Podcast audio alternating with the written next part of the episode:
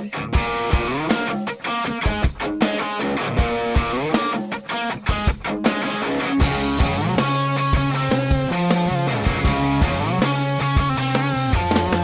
to the Texas Values Report. This is Jonathan Saenz, president of Texas Values.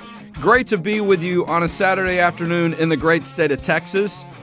We'll have nothing but treats on this show today, no tricks. So, hope you're enjoying your weekend though and um, enjoying time with family, friends, whatever it is you're choosing to do.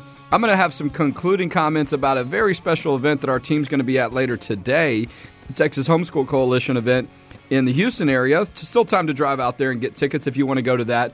But if you're new to the show, we talk about the issues of faith, family, and freedom, and particularly in the arenas of the courts, the legislature, in the media. Now, while our work at Texas Values is focused on statewide issues and local issues, we also pay attention on what happens at the national level. We know Texas can impact things nationally, and we know sometimes vice versa. People from outside of our state try to impact our state as well, sometimes for good and sometimes not so good. And so we got a really special guest for the show today that's going to give us some insight from a national perspective, but certainly it impacts the state of Texas or did impact the state of Texas. and so I'm really excited about that. Um, our guest today is George Barna. George is a very successful author. He does a lot when it comes to research as far as the church, as far as elections, what people of faith are thinking about different issues.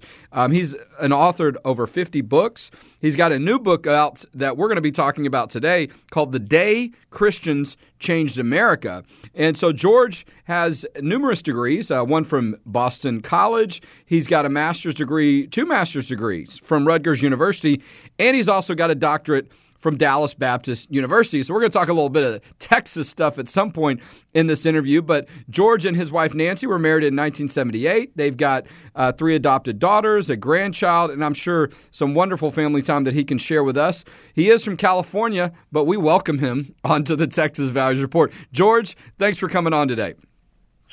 Thanks, Jonathan. Uh, that's always great he's from California, but we welcome him anyway. That's right. Well, hey, look, as our listeners know, I don't know if you're aware of this, the state of Texas has banned taxpayer funded, if you will, travel to the state of Texas because we passed a law earlier this year that protects the religious freedom rights of adoption and foster care agencies that are faith based. But we might get into that a little bit more into the show. I want to focus if you're uh, if we will and, and i'm sure this is what you like to focus on too we want to talk about your book. The newest book that you have come out is called The Day Christians Changed America, the subline, if you will, how Christian conservatives put Trump in the White House and directed America's future. Tell our listeners just a little bit about your background and then tell us about the book.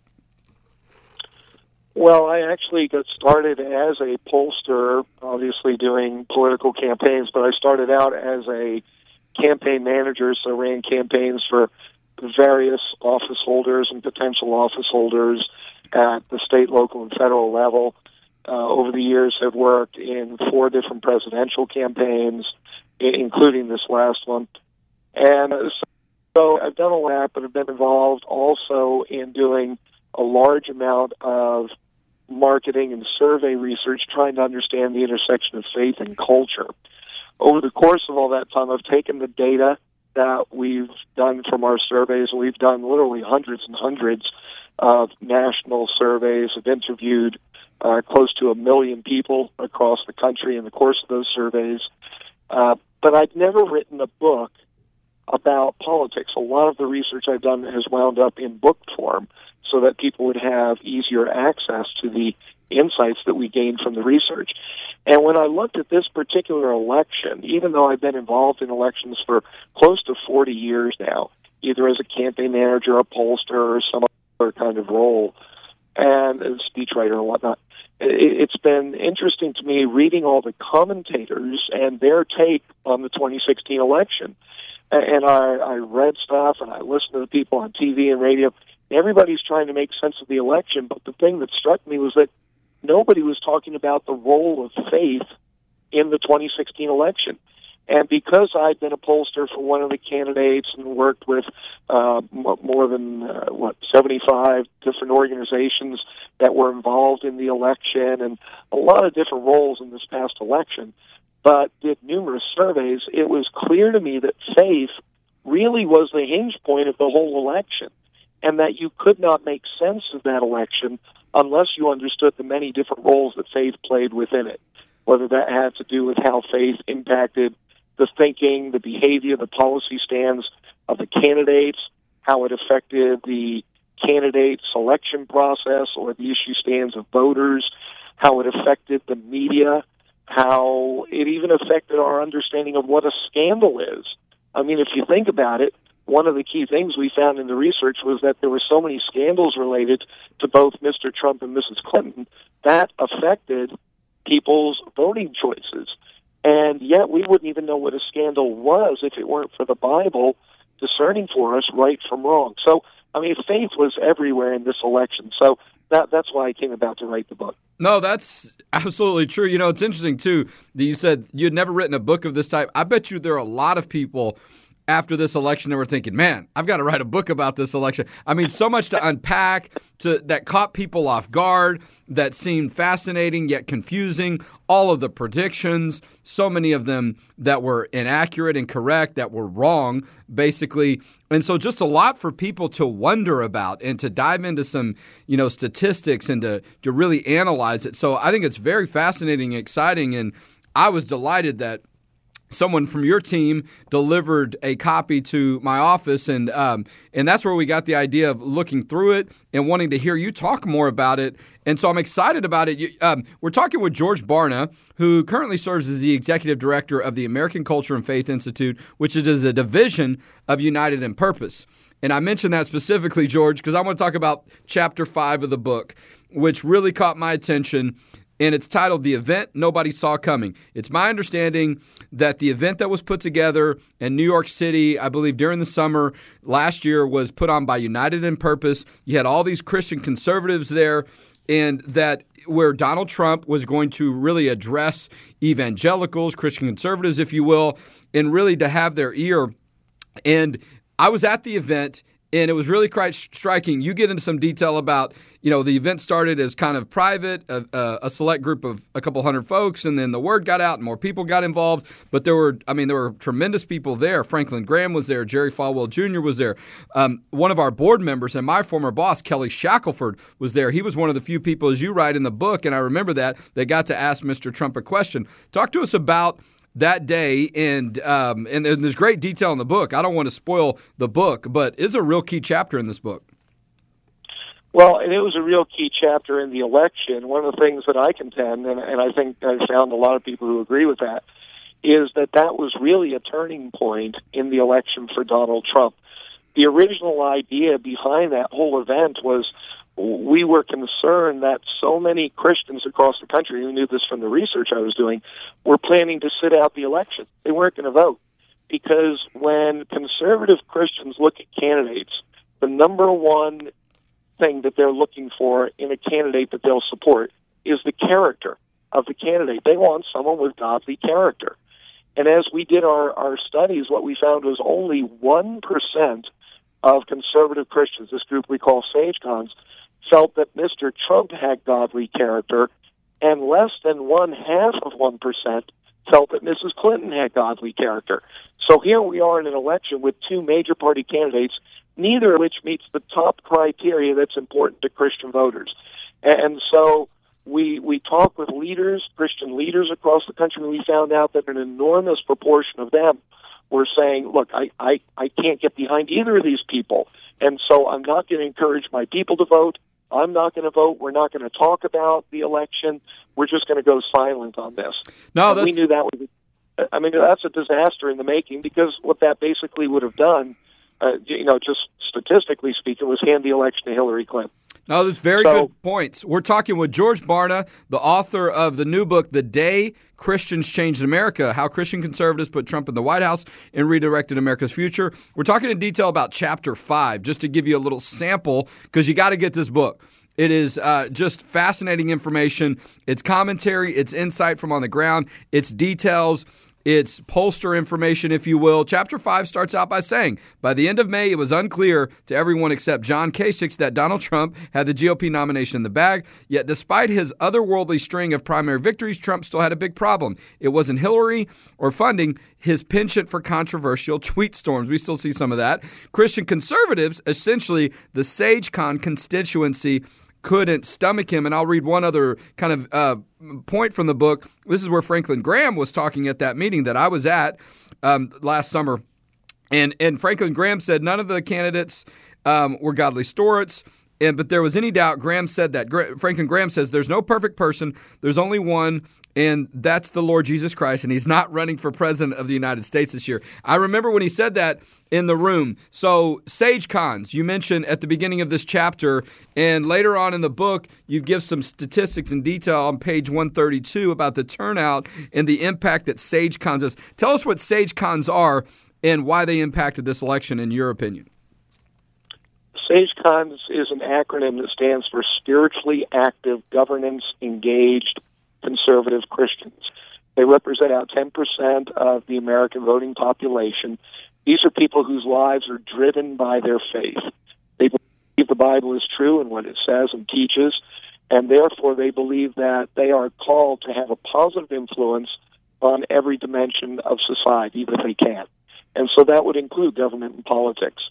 So they're better informed than the average American. They're more heavily involved in government and politics than the average American, not because it's a personal passion, but because they believe that's a calling from God. And so in this particular election, as in all of them, you know, we tell all conservative candidates, look, if you run for office, you can't win if you win only the sage cons. There aren't enough of them. But you cannot win if you're a conservative candidate unless you get a large share of these people because of their influence, because of their engagement, because of all that they bring to the table in an election. And in this particular election, back when Donald Trump uh, announced his candidacy back in the middle of 2015, a couple months later, we did a survey.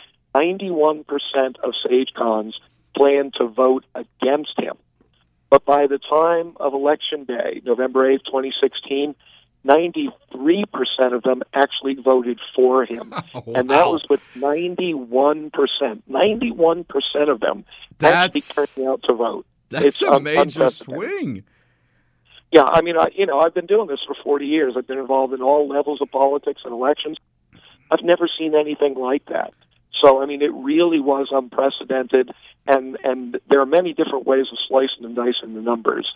But essentially, this was a Christian versus non-Christian election what you have was a majority of Christians, whether we're talking about SageCons or evangelicals or non evangelical born again or notional Christians, a majority of them voting for Donald Trump, and a majority of the non Christian portion of America uh, people aligned with non-Christian faith groups, whether it's Buddhism or Judaism or whatever it may be, and uh, all those who are atheist agnostics and part of that none group, a majority of them voting for Hillary Clinton. That's so that's fa- really what it came down to. Just fascinating. We're talking with George Barna, author of the new book, The Day Christians Changed America, all about the election results at the presidential level from last year. And, and, just great detail. We were talking about Sage Cons, and that's gotten some detail in um, one of the later chapters. It's, it's referenced several times in the book, and and this was on one page, page one thirty two. If you go to page one forty one, you've got kind of a table here where you saw the percentage of Sage Cons uh, and what they consider extremely important. At the top of the list, 94% abortion, the right to life issue, adoption, contraception, so on. Religious persecution is the next. It's 90%. Poverty, 86%. Cultural restoration, 86%. Sexual identity, including same sex marriage, transgenderism, marriage, LGBT, 86%. Really fascinating and detailed list here. And, and this is uh, from the American Culture and Faith Institute 2015 information and a survey results.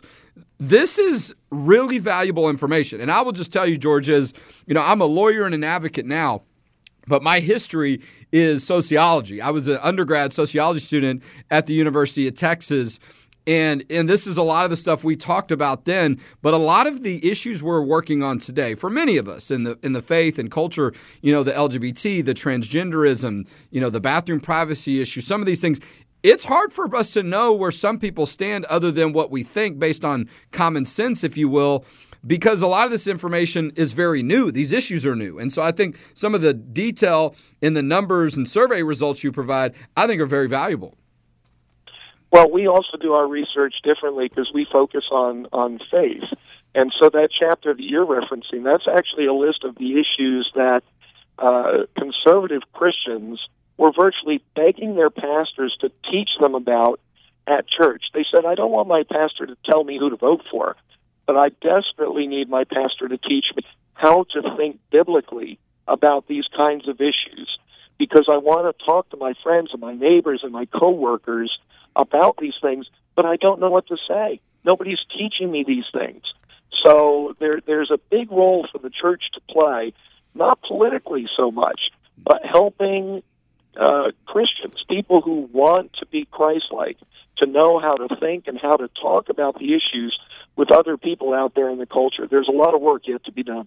We're talking with George Barna, uh, someone who's been involved in faith and polling and politics and culture for decades. He's got a new book out, The Day Christians Changed America. And you're right, George, because look, people are already talking about these issues in one way or another. I mean, the media is talking about it, social media is talking about it. And so, yes, a lot of people are asking, well, what is my church telling me about this issue? That's one of the reasons why I get so enthusiastic, spirited, some people may say, about working on these issues because I come into touch with a lot of people who aren't really sure what to say. I was in that boat once myself when I was much younger, and people challenged me when I was a UT student or somewhere else about what I thought about a certain issue, and I wasn't sure I had a response.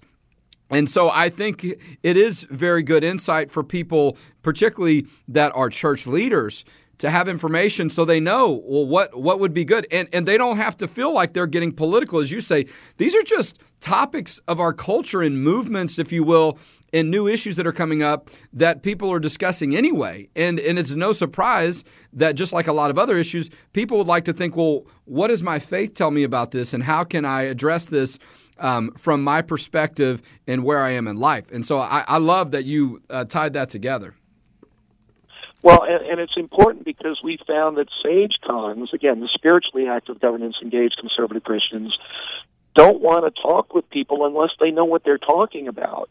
And so it's really important that they be well informed. And so when we talk about churches dealing with these issues, this is how we make faith practical. It's not just about saying your prayers at night and before you eat a meal. It's really about how do you take the, the principles, the truth principles that are in the scriptures and apply them to the tough stuff of daily life. That's what makes faith really practical and helpful and invaluable for a person's life. That's what makes it life changing. Well, if I was teaching at the University of Texas, I would recommend your book. uh, I may be doing that with some of my friends there. Um, in the sociology department, government department, or wherever you're, you're, so let's, and that allows me to segue very nicely into a Texas university. You were at Dallas Baptist University. One of my staff members, David Walls, is a graduate of that university. I like to draw into the Texas perspective, and I was just having some fun with you on California. I know that's not not your fault. California has passed that nonsense law where we started. Um, so you have your doctorate degree from Dallas Baptist University. So I imagine you spent some time in Texas. Tell us a little bit about that connection. Well, it was great. I had actually taught for a while at uh, Biola University, Pepperdine University, and then Biola University out here. And one of the fellows that I'd worked with at Biola went out to DBU. Uh, he took over the business department at DBU. And so he invited me to come out there, and, and I did some teaching and then, you know, classwork. And it, it was a great experience. Uh, you know, Texas is uh, really a world apart from the Socialist Republic of California it's uh, you know very different, and I enjoyed my time there. A lot of great people, great baseball team at the school. You know, I'm a huge baseball fan, so uh, it, it was really oh, special. Oh no, we're gonna have to get into that discussion now. Dodgers versus Astros.